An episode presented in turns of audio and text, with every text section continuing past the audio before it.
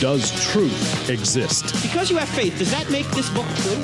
Does God exist? So when someone says there is no truth, if you apply the claim to itself, what should you say? Is that true? They don't think Christianity's true. They're talked out of it. You know why they're talked out of it? Because they've never been talked into it. Cross examining skeptical and atheistic views. Welcome to Cross Examined with Dr. Frank Turek. Near death experiences, are they real? Is there any way to verify that they're real? What sort of implication do these near death experiences have on Christianity if they are real? Do they prove or disprove Christianity? Do they prove or disprove naturalism? Where should we look to, or who should we look to for evidence for the afterlife? These are all questions we're going to deal with today. And before we do, I want to give uh, a acknowledgement to all the people out there serving in the United States military, or those that have served in the military. I have two sons right now in the United States Air Force on this Memorial Day weekend. Thank you for your sacrifice. And I also want to acknowledge the people out there who are protecting us inside this country police officers, FBI agents, uh, law enforcement. Thank you for your sacrifice as well. And as you all know, at the very center of Christianity is sacrifice. And so, you people out there who are sacrificing or potentially sacrificing yourselves for your nation, either by protecting us from evil inside the country or evil outside the country, thank you for what you, you're doing. Thank you for what you have done. All right, back now to my uh, the topic today of near death experiences. You know, one of my favorite people, not just in apologetics, but my favorite people in all the world, is a man by the name of Dr. Gary Habermas. And many of you know Dr. Habermas because he's the world renowned expert in the resurrection. We've had him on the show several times. He's, he's taught for nearly 40 years at Liberty University. He has probably um, researched more on the resurrection than any human being in history. And uh, we've had programs on this before, but today we're going to talk about another topic in which Gary has been very, very diligent. Uh, and it's about this concept of near death experiences. He's researched it, he's written about it, and he's going to help us navigate through what can be a little bit confusing and a little bit scary. Let me be honest with you, a little bit scary topic because how can you verify these things? Somebody says heaven's for real. They go to they say they go to heaven and they and they come back and tell us about it how do we know they're not making it up? Is there any way of figuring that out? So we're bringing in the expert, Dr. Gary Habermas. Gary, how are you? Doing well, Frank. That was an unbelievable introduction. I mean, not not saying, "Oh wow," rubbing my uh, chest or something. Not that. Just to be associated with an event like the resurrection, when you think about it, is the. I mean, there's nothing like it. To, to be cl- to be uh, close to it, and to realize that when I was working through my doubts, uh, it was what brought me out of it. It was a very selfish thing for me. I wanted to answer my own questions, and just to do that and say, "Wow, uh, I, I guess I picked the major subject to study back then, but I sure wasn't aware of it." You picked so, the subject, Gary, not just a major is. subject. You picked these. I remember yeah. this must be 15 or 20 years ago. You go, look, all I do is the resurrection. I said, Gary, you well, couldn't do anything more important. Because when we when we go to conferences and and there are certain guys who will do any of 25 topics, and if you will let them prepare ahead of time a little bit more than normal, they can do another 25. You know. Uh-huh. And someone says, "What do you do?" And I'll say, "What aspect of the resurrection do you want?" well, you've done that so well, and you've helped so many people by so many of your uh, insights into the resurrection, whether it be minimal facts or whether it be uh, uh, the creeds. And I know you're about to teach a new course on the creeds there at Liberty. Right. But you you also, I, I, mean, correct me if I'm wrong, but isn't the book that has sold the most in your hit book about the Shroud of Turin? Oh yeah, easily, easily. You so you, I mean, so, you're an expert so there. Easily, Frank, that if you'd asked me the question this way, Gary, what book has sold the most for you? I'd say uh, historical Jesus, The Case for the Resurrection of Jesus, or my book on today's topic with J.P. Moreland, Beyond Death. Those three are big sellers. And then if you would come back and say, hey, what about the shroud? I'd say, man, Frank, I left it out. I forgot about it. Yeah, it was a long time ago, 1981, and it was an international bestseller. But now, now, how did you get involved then in near-death experiences, at least in terms of investigating them? How, how did this happen? Frank, let me let me uh, draw a parallel here before we start. Some people, I wonder if someone's listening. Maybe very, very few people, but if someone's listening and saying, "Come on, guys, the topic's NDEs. Why aren't we getting there?" You know, the reason I moved from resurrection to NDEs is because there's a there's a I don't want to get too spiritual, but say it biblically, you'd say there's a scarlet ribbon between the two. Say it secularly, and you'd say there's a yellow brick road between the two. What, what, do, I, what do I mean? I mean, the path from resurrection to eternal life is why we study resurrection. Mm-hmm. Re- uh, resurrection is tied to the believer's resurrection, New Testament, almost 20 times. Well, res- uh, outside of picking a Bible verse on on eternal life and doing a exegesis, NDEs is going to be the most prominent form of that today. So, to me, NDEs is an extension to resurrection because you can either argue from NDEs to the resurrection, i.e., it would look like this in one sentence. There's an afterlife hey, have you considered the resurrection? You know, because if if if there's this field called afterlife open, quit giving me your baloney objections to the resurrection. There's already that field open. Or you can go the other way. If the resurrection happened, hey, have you been doing any thinking about the afterlife? And. Either way, the two are connected together. So really, it is it is an extension of the topic I've been doing all my life. Well, I first really, I mean, I, I, heard about these long ago, even before I was really a Christian. I heard about uh, a book called Heading Toward Omega. This had to be 25. No, yeah, I know maybe, that author. Yeah. Maybe 30 years ago. And then when you brought it up, I said, I wonder if there's any merit to these things. And then you see these these books and these movies, Heaven's for Real. They sell millions or hundreds of thousands of copies. I don't know. And then the and the movie's really popular, and yep. people are really uh, thinking that this really happened, and and how do we, uh, what what do we do with this as Christians? So let's let's let's start by talking about Gary. First of all, these near death experiences. Um, there's thousands of them that people claim to have. What are the general conditions when people have these? Are they are they flatline, no brain waves? What what what what is it?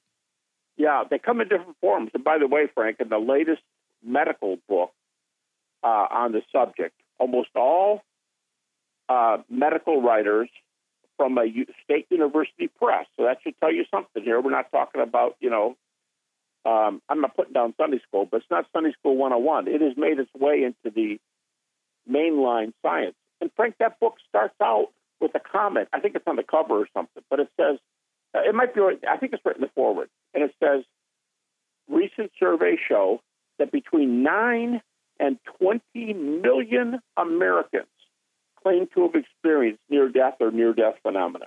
Mm. It could be 20 million. This is very, very common. Now, and of course, the skeptics are going to sit there and go, prove it.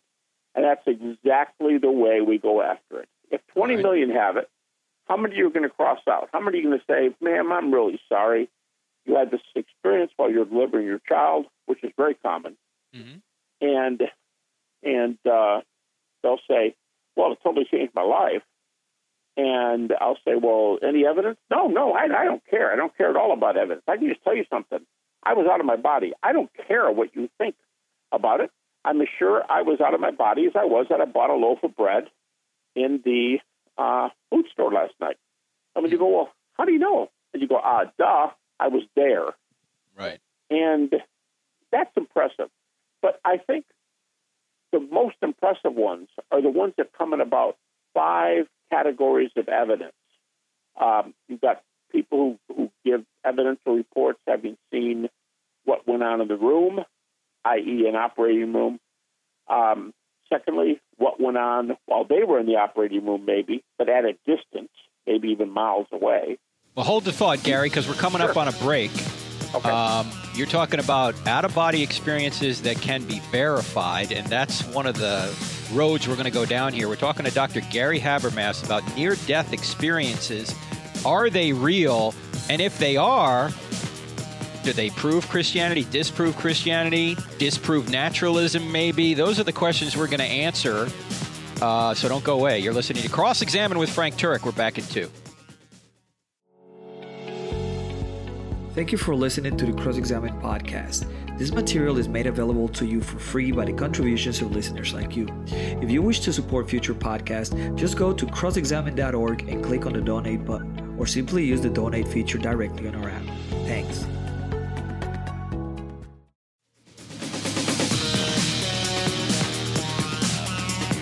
If you're low on the FM dial looking for national public radio, go no further. We're actually going to tell you the truth here. We're talking about near death experiences with my friend Dr. Gary Habermas. You're listening to Cross Examined with Frank Turek on the American Family Radio Network. Our website is crossexamined.org. That's cross examined with a D on the end of it.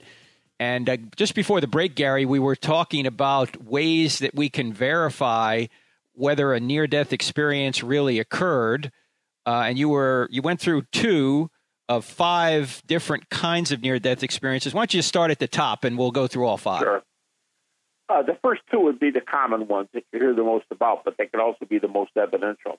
One would be things people notice in the operating room while they claim to be, say, very commonly above their body and looking down. Mm-hmm. Um, and I give examples of these. Second one, let's take the same scenario, although it's far from the only one. They're in the room being operated on, and they, their consciousness, they say, as is often described, it goes to where their family is. So if the family's 10 floors away in a hospital, uh, in a waiting room, they go there. Or the family member they're interested in lives two miles away and couldn't make it to the hospital during the surgery. They report things that they see where their family is. Um, so at a distance, in the room, at a distance. A third kind, these are rarer, and the evidence, frankly, isn't as good as some of the other categories, but there's enough things here to throw into the conversation. Um, near death experiences claimed by persons who are blind, mm. and especially blind congenitally, like from birth. Some cases, they're blind from just minutes after birth because in the old days, uh, I'm just guessing here, but I think prior to 1950, it was it was pretty common to put premature babies in incubators, and what the, the air, something about the oxygen they were using in the incubators made these little babies go blind. Oh. And so they were blind from the time they were put in the incubators, which is, you know, basically the same as being blind from uh, from birth. Yeah. Yeah. And in uh, a fourth case, very intriguing, is uh, just a very few cases where healthy people observe the NDE of the dying person. So a healthy person or persons say they're present, and they can they can corroborate data because the the one the one additional or more additional people say they were um, uh, there with them. And one case is the nurse. Uh, one case is five family members, believe it or not, um, and they watch. The last one is kind of the twilight zone near death case. And that's the case where I'll just make up a scenario. Um, somebody is close to death and they lose them, quote unquote. And no, no heartbeat, no brain, uh, brain waves. And they claim to see a family member. Let's make a dad or mom. And they see a family member who's plainly dead because they were buried, and you can go visit their tombstone today if you want. And they died 22 years ago, or 11 years ago, or whatever. And the person appears, and they know in a heartbeat it's dad. They know in a heartbeat it's mom. But the person who looks like the identical twin of their parent uh, is lively and vivacious. But the most interesting thing is not, oh, wow, they look alike. Uh, that's kind of a dog kind of comment. But the person who died goes on to explain something that they did not know. And it might be a prophecy. Oftentimes, I say prophecy, not like biblical prophecies, but it might be a comment like, uh, hey, you guys don't know this yet, but your Uncle John, who's over in Iraq, uh, you're going to be getting a, a telegram tomorrow telling you that he passed away. I'm really mm. sorry to be the one to tell you that, but he just passed away in in in war. And uh, next day they get a telegram. Mm. Uh, but they, in the meantime, they've gone home and told people, so it's not something they just make up. And uh, the telegram comes. So the person who is definitely dead, when someone says, "Yeah, but you were dead when you had it," that's why it's called near-death experience. Well, right. You're right. Mm-hmm. But what about the person who's been gone for a long time and gives them some of this evidence? Well, I, I have heard of those categories that you mentioned. In fact, I just taught uh, through a miracles course uh, or a, a, miracle series we did for TV, and we just covered near death experiences. And I, I didn't have as many categories. I, I put them in basically three. You mentioned one is the out of body experience, then also blind people seeing, and then as you just mentioned, people seeing dead people who they didn't know had died, like just a uh, somebody maybe they lost touch with, or yeah. it happened very recently and they didn't know about it. Why don't we start with the out of body experiences, Gary? What what is a, a good e- example of this that has been verified? An out of body experience where they're observing something that can be verified that uh, that that we can say, hey, this person really had remote viewing. They were outside of their body and saw this, and that's the only way to explain it. Well, uh, Frank, you know, seriously, I'll, I will be glad to jump in there and do that. The, the issue is there are so many different kinds. I could tell mm. you one, and someone could say, "Yeah, it's not bad." I really wish he told me one of these. Oh well, I wish he told me. I would have told you one of those. There's so many of them that it's going to catch everybody. The detective uh-huh. evidence. Now, um, let, us take one uh, uh, right right near the person. There's a case, um, an evidence case, where a person is in surgery in a surgical ward, and the, the cases. I will preface my comment by saying this: um, the cases are especially evidential when one of two things is going on with the person who has the NDE. Um, the first one is if if that person is under general anesthesia. Mm-hmm. Now, it's it's some people hear things in anesthesia, but general anesthesia, when you shut down the entire body, that's a lot more serious category than you know filling a tooth and you wake up and the tooth's been pulled and you didn't feel anything. I mean, yeah, you were out of it, but not like if they were going to take your gallbladder out. Right. Um, so one case is general anesthesia, and the other case, to me more evidential, is a few years ago it was discovered that a person who has a cardiac arrest. Now, cardiac arrest comes in different species, but the species I'm interested in is the cardiac arrest involving um, fibrillation, heart uh, fibrillation, showing that the, the, the heart has actually uh, uh, is dead and so the person, for a few moments, let's say two minutes, the person is uh, would have a flat brain reading. You can tell because of the car, type of heart attack they're having, or it might show up on the machine. So they're flat heart. Frank, in 14.4 seconds on average in one experiment, the person who was flat uh, uh, brain waves, measurably flat, you could say, oh, maybe they got something going on there, but measurably flat on the machine, because the cardiac arrest was caused by ventricular uh, fibrillation. Uh, okay, so the heart stops. Less than 15 seconds later, your brain stops working. Mm-hmm. So if this guy saw something that was, uh, let's say, three minutes later, demonstrably, because we know the times, we know when the heart attack happened. It's on the machine. It's on the uh, um, EKG. And we know when the event they reported, I'll just make some crazy thing up, an accident out in the parking lot that the police even come and check out. We know the times. And if you're out for more than like two minutes, it's a quote unquote flat brain, flat heart experience. Now, again, I caution, it's a measurably flat brain, flat heart. But it's amazing, Frank, how much they trust these machines when no one's doing anything with religion And then when spirituality or afterlife comes in, all of a sudden they will literally tell you that's if the machine was working. That's if it got everything. Right. Oh, you hear that all the time. Right, Okay, sure. so let me give you a case or two of these things. But when they're in that those states I'm telling you about, they're the most valuable. Okay, here's one. Um, a a, fo- a, a a person was being operated on in the operating room, and they went up above their body, and they're just curious, and they're just looking around, and they looked through the wall. I don't know how far. Was it one room over? Was it two rooms over? I don't know. But they looked through the wall, and they watch a man being operated on in another room. And the crazy thing, Frank, is that they were removing the man's leg. I mean, not your normal kind of surgery. right. And they're taking his leg off, and the and the person's just fascinated. And they just describe the whole thing when they come back. Starting with, there's a guy in the next room having his leg taken off, which I don't think is normal. Uh, you know what you tell the person when they're going in just before they drift off. Sure. Uh, that's one. Uh, here's another. Here's another case or two from the room. There are people out there who say, "Well, we stuck we stuck random numbers up in the rafters with computers, and we've done that many times, and nobody's reported the re- the, the random five digit or three digit number up on the screen."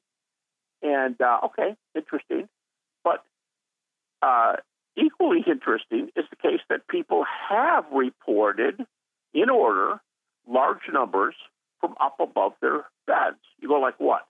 Uh, maybe they saw it while they were putting them out. Yeah, not this kind. Like, well, what do you have in mind? Well, one person was up above their body, and there was a quarter. I, I don't know what it is, Frank. Oh, fascination. Now, often it's the guys who have them, but they try to throw quarters up so that they land on small surfaces. Oh, quarters, yeah? All right. nickels, pennies. Uh-huh. And the person looked, and they could tell the date on the quarter. You go, well, come on, a date on a quarter. That's probably going to be between 1980 and, ni- and 2018. Okay, Mhm. good. So you have a 1 in 38 chance of getting the number right. Uh, oh, wait a minute, though, but the century changes. Oh, yeah, okay, well, then in those cases, you have to add two more numbers. Now, it, the odds are really going to go up. So there's a quarter. But here's the one that gets me. In one published case, a woman said she was up above her body, and when she comes to, she's OCD. And she says, I'm obsessive compulsive. And I memorize large numbers when I see them. And she says, You see that machine over there, this tall machine we have that goes over everybody's head? Yeah. There, and you know, in hospitals, how they rivet numbers onto metal things to keep Oh, track yeah. of them, you know? Yeah. Well, she said she said there's a number on top, and uh, she says to the nurse, uh, "Hey, you got a pen and paper? Write this number down. I think we'll need it later. Three, four, six, seven, six, nine, nine." And she gives a nine. Uh, that's not the number, but she gives a Yeah. twelve-digit number. Nurse writes it down. Doesn't pay much attention to it. A few days later, they're coming in. They need the machine somewhere else. They take the machine on a dolly or something. Take it uh-huh. out and somebody jumps up and says, "Well, well, well! Before you take it, let's check that number." It's Hold on, Gary. Hold on. Let's wait till after the break because we're coming up against it again. We're talking to ah. Gary Habermas about near death experiences. What do you think that number was, friends? We're going to find out right after this with my friend Dr. Gary Habermas. You're listening to Cross Examined with Frank Turek. Back in two minutes. College campuses are hostile to the Christian faith, and three out of four young people walk away from the church once they go to college. That's why we go to college campuses and present I Don't Have Enough Faith to Be an Atheist in the United States and even all over the world. When we do this, we don't charge students a dime. That's why we need your financial support. In fact, over the past couple of years, we've been able to grow dramatically because of your generous support. And 100% of your donations go to ministry. 0% go to building. So when you give to Cross Examined, you'll be giving to help us go reach young people where they are. Would you consider giving today? Thank you so much, and thank you so much for what you've done already.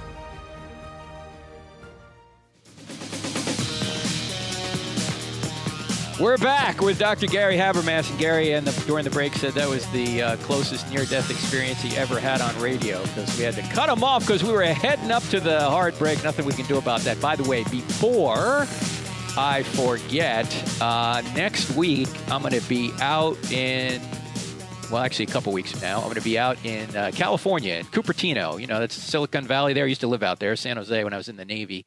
And uh, we're doing a Saturday service, not a service, we're doing a seminar, if you will, uh, on I don't have enough faith to be an atheist, and it's going to be at Abundant Life Church. Gee, I just had it in front of me. Now suddenly it's gone away. Where is it? Stand by for Vectors, Victor. I'm finding it.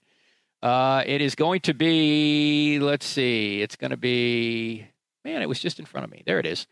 Uh, June 9th, and it's going to be at uh, Abundant Life Church in Cupertino, California.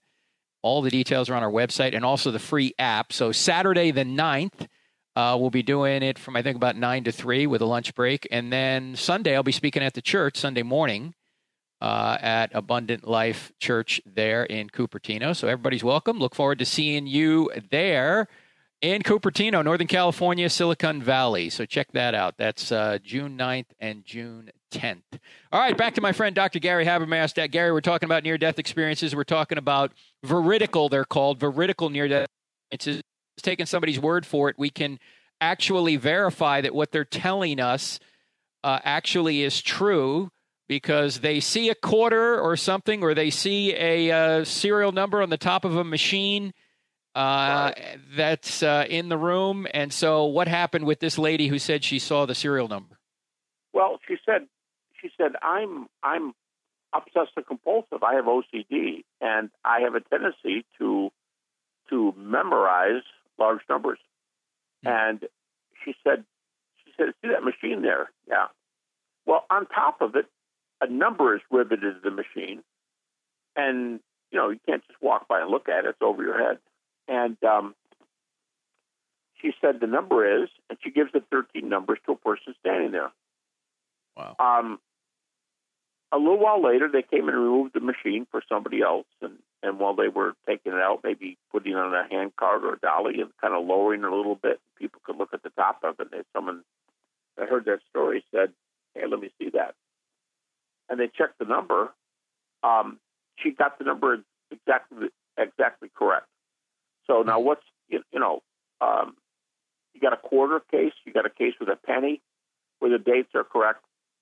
You got a if you go 40 years on a coin, say 1980 to date, you got the change of the century mark, so that would make four possible numbers on those coins. Um, and what are the chances to hit a quarter, a penny, and this 12 digit number? Well, she got it right. Mm. And uh, it, it's amazing because uh, I this this isn't me. I'll tell you somebody else's experience. But a very close friend of mine, a researcher, uh, heard of this case, and you know how magic fingers are. My PhD students are just incredible. I'll mention a book, and before I get two sentences out, they found it online and they mm-hmm. send a website to everybody. Um, a person I know who who decided to check this out. I'm not quite sure how they got the person's name, but they got the person's name of the nurse who was in the room who reported the 12 figure number, who wrote it down ahead of time, they emailed, the person responded to them, and they got a little bit of verification on the number. So pretty cool. Mm-hmm. And um, so you got three numbers there uh, at random. You got a amputated leg. Um, one case was a lady who someone said to her after she came back from the surgery, they said, yeah, well, we've got that figure because you were already hooked up to a machine. And she said, I was not. They said, You were too. The machine was in the room. She goes, Yeah, well, go check your data. The machine was unplugged and they went back and looked, and the machine that was supposed to be given the data was the plug was over in the corner and it wasn't sticking on the wall. Mm. Um, just just goofy things like that sometimes, but but those are the ones that are in the room. I personally prefer the ones that are at a distance, and some of these are so um, impressive because you wonder how can a person describe something that happens um, some of them, Frank, are, are hilarious. Uh, one of them, um, an actual case in a recent book on NDEs. In a couple of uh, books on evidence near death experiences, in one case, a little girl who is is described as, as having no brain activity watches events that are going on in her home when her parents go back to the house. She's in, on machines and breathing uh, like you know an intensive care situation, and she tells where where her brother is and what he's doing, where her sister is, what she's doing, uh, what her dad's doing, and most of all, what her mom is making for dinner. And the doctors who are listening, one of whom uh, I interviewed myself, and he was an agnostic. He uh, he said, "Whoa, whoa, whoa! There's a point of contact. What's uh, what, what was she making for dinner?" And and the little girl uh, told her, told him exactly what mom made for dinner. So when mom comes in to see her daughter, I mean, this just happened. So the doctor says, "Hey, can I ask you folks real quickly, what'd you make for dinner two nights ago or one night ago?" And the little girl was right, but the family Hmm. lived miles from the hospital, and the girl was able to look in and, and correctly name what toy the boy was playing with, what her daughter, what her sister was doing, where her dad was seated, and what her mom was making for dinner. So she Hmm. gave the details uh, while she was plugged up to a machine breathing because they described her as being profoundly comatose, profoundly comatose without brain um, action. Measurable. We have to add that word all the time. Measurable brain action. There's another Now, one. Gary, go ahead. Go Go ahead. ahead. G- g- give another one. Go ahead. Well, the other one, different book on evidential NDE cases. A man drove to another city, he and his wife, to have special surgery, and he had a house sitter uh, many, many, many miles away, over a thousand miles away. And he had surgery, and during the surgery, he had a cardiac arrest. Okay, that's not good. Uh, supposedly, you're going to be without brain, measurable brain or heart activity in, in 15 seconds. And he, somehow, his wife's right there in the hospital, but he looks in on how this uh, person is who's taking care of their home, and he gives extensive comments on what the person's doing in the home that day. Hmm. And when he gets out of, they they revived him, and he was okay, and he survived the surgery. And he talked to his friend. He said, "Tell me something. What were you doing that afternoon? I was doing this and that." Well, the guy told him what he saw before the guy gave his testimony and the guy was doing exactly that. But the key is, it was hundreds of miles away, and he could Wow. see. Now, my question is, how can we account for that in naturalistic universe? In fact, Frank, I, I'm not ready to talk about this yet, but I think it'll be startling enough just to give a one-liner here. Um, a recent atheist has just said, if I can count a comment that someone sent me, a quotation, a recent atheist has just said, I'm an atheist, but what in the world is wrong with me believing in an afterlife? Hmm. See, to me, that means that, that's an indication that the walls are starting to come down. Yeah. Well, Gary, you mentioned books that you're getting these from. Can you recommend books to our listeners if they want to read more about NDEs? Where would they go? Well, uh, Frank, from from a from a Christian perspective, I will tell you probably the two best books on the subject are by um, a cardiologist named Michael Sabom, S A B O M, Mhm. and his first one was written, I believe, 1982, but still referred to as probably the most clearly investigated cases from a medical perspective. And um, give me a second on that. It's Frank. Maybe we can put that back in in just a second if you want to. No, no, no. It's okay. I've got one, Gary, that, that I just came across, and I ran it by you first, and you said, yeah, that'd be a good one. Uh, in fact, I, I used it for the uh, TV uh, version, uh, the TV program we did on NDEs. It's called The Science of Near Death Experiences. It's edited by uh, John Hagan, it looks like. And, What's the uh, name? What's the name, Frank? Ha- Hagan, H A G A N, John Hagan. He's a medical doctor.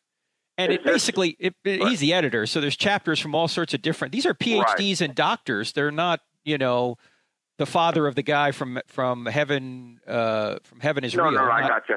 Do you Yeah, have the book these- right there? Uh, yeah, I have it right here. It's Is that, is that the book Kindle. from University of Missouri Press?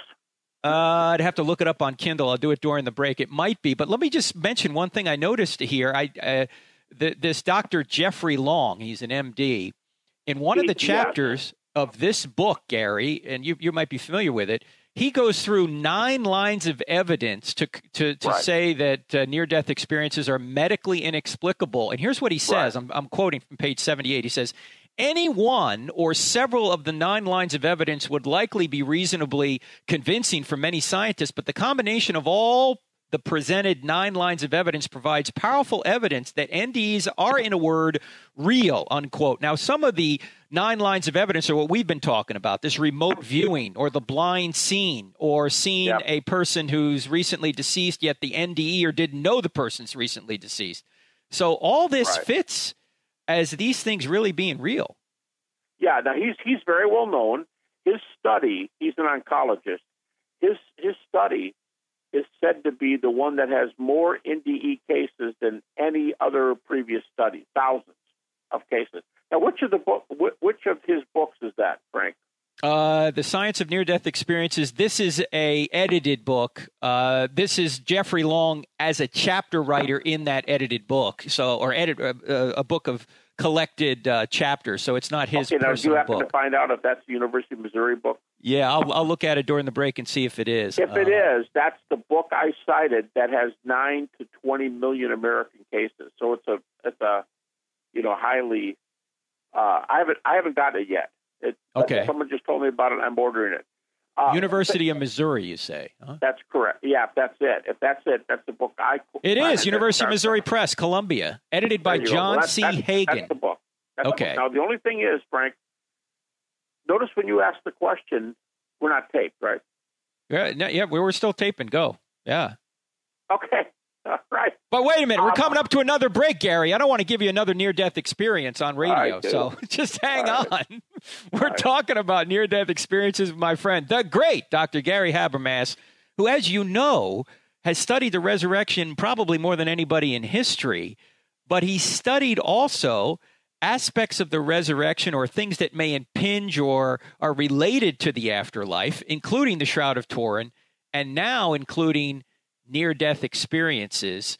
And that's who we're talking to today. So when we come back from the break, uh, we'll talk more about near death experiences with my friend Dr. Gary Habermas. And don't forget, friends, uh, you can learn more about Gary Habermas at garyhabermas.com. In fact, he has done several broadcasts on this issue and also on the resurrection. You can listen to them or download them right off his website, garyhabermas.com. We're back with Gary for more in just a minute. Don't go away. I'm Frank Turek.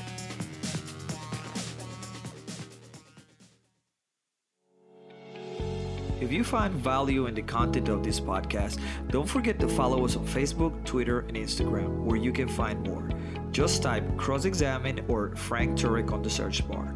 Also, visit our website where we add new videos, articles, and free resources daily.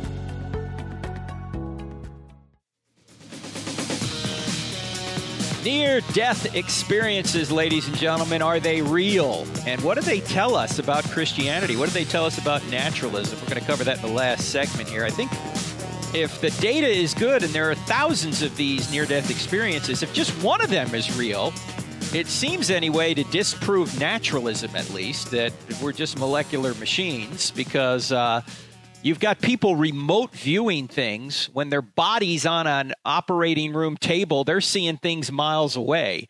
So that would seem to disprove naturalism at least. And we were just talking about a book uh, called uh, The Science of Near Death Experiences. Now, let me just say, I've read through most of this book. Uh, I don't even know if any of the people in the book are Christians. Some of them may be universalists. They think, well, gee, if they everyone's going to have uh, some sort of afterlife experience and it's going to be a good experience. Well, not necessarily so. In fact, actually, in this book, The Science of Near Death Experiences, I want to say, if I'm remembering properly, about 23% of the people who have near death experiences have horrific near death experiences. Now, the, the figure might actually be higher than that because you, if you have a horrific one, you might not want to report it. but actually, Gary, you're, you're saying there's another book out there that's, that's, that's, that's pretty good on the subject. What is that book? Yeah, well, the earlier book by the fellow, two books by. His name is Michael Sabom. He's a cardiologist. The first book is still said to be the best scientific investigation. You could, you know, you could maybe plug another one in there, but this is a good one. It's called Recollections of Death: colon a medical investigation. Recollections of Death: a medical investigation, It's published by Harper, and um, it's been out for a while now. Um, as I recall, 1981 uh, is when the book came out.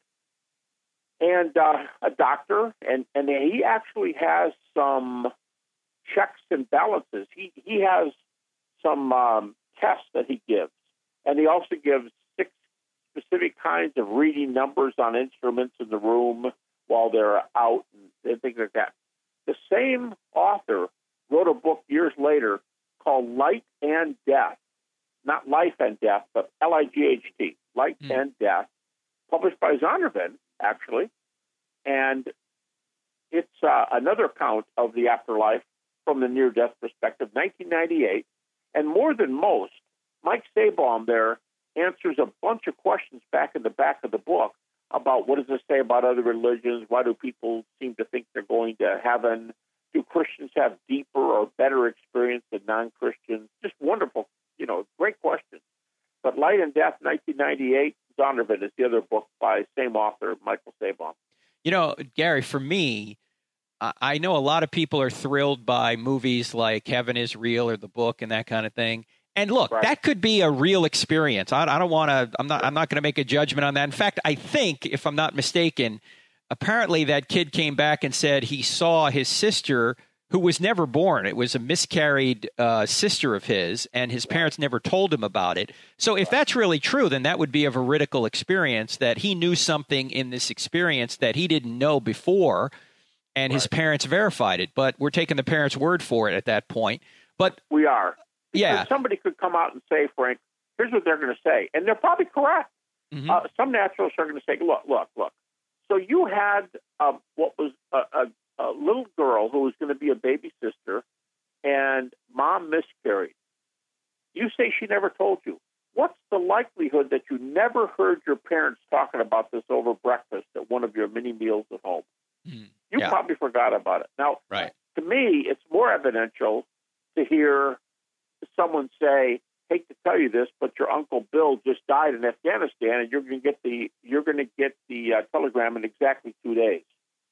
And you Hmm. go home and tell everybody. Everybody can witness that you were all shook up after this experience, and the telegram came two days later. That that nobody knows that unless you want to say, "Oh, your best friend in the operating room is the general." You know, I mean that's kind of silly, but Now I know Gary that, and I've heard you say this before, that this doesn't prove or disprove Christianity, but it does seem Right. to disprove naturalism. Unpack that a little bit for us. Yeah, yeah. Um, I don't use near death experiences to say that Christianity must be true. I mean, let me give an example. The Kalam cosmological argument is very common today. And a Christian apologist, man, it's pretty close to used by every sophisticated apologist, I would guess. But what if I told people that that was invented by Muslim philosophers in the Middle Ages? Yeah, right. Oh, no, wow. Uh-huh. Yeah, Muslim philo- Why? Because they believe in God. So there are evidences from people who believe in God. Uh, Kalam argument, intelligent design, near-death experiences. It's in that category. It's really difficult for naturalism, but everybody who believes in religion is standing shoulder to shoulder saying naturalists are wrong. Uh, now, you go, well, okay, then I have a couple of very tough remaining questions. How come nobody goes to hell? How come everybody has a near-death experience? Everything is rosy, um, and everybody tells you you can get get to heaven. Some universalistic response to your own religion. And I have a real general answer, but I think it holds. I've been using it for many years, and uh, it goes like this: NDEs are good for establishing an afterlife. And you go, well, how long? Forty-five minutes later? Well, even though even that's hard for naturalism, and Right. some naturalists are coming around to believe in an afterlife right now because of it. But uh, so yeah, it shakes people up. But some of these are days. You know, what do you do with somebody who gives evidence of something that happens days later, or someone who's been dead for five years and gives the evidence? So it's not just 45 minutes and out. Okay, all right, fine. So we've got an afterlife. Now, what kind? Sounds like anybody can get there. All right. How do you know anybody can get there? Oh, well, John said so, and John had an NDE. Great. You believe everybody who tells, well, you want me to believe Christians when Christians say it. I did not say that. Here's what I said I tend to believe people who have heavy doses of data in their response when things check out. But there's no, there's virtually no evidence to speak of for a person who talks about their religion being true, their God being the one who told them this. Now, they could say I met with Jesus, and someone else could say I met with Moses, or I met with a, a, a Muslim, you know, some individual in Islam. They can say that, but that's their opinion. What do I expect them to You say, would you say that about Christians? I would. What if they said they saw Jesus? I would take it with a heavy grain of salt. There's epistemic issues. How would you know Jesus if he did he tell you that was his name? No, but I just sensed that he was the greatest being of love I ever met. Yeah, we call those angels. I mean, it, you know, we, we don't we don't know. So I don't know what religion. When someone says I, I tell you what religion is true, it doesn't follow from the, from sawing off legs in the room next door, watching what your parents are doing at home while you're out of it, uh, watching hundreds of miles away in your home. None of that prescribes a religion. So I don't think NDEs tell you one religion is more true than another. Mm.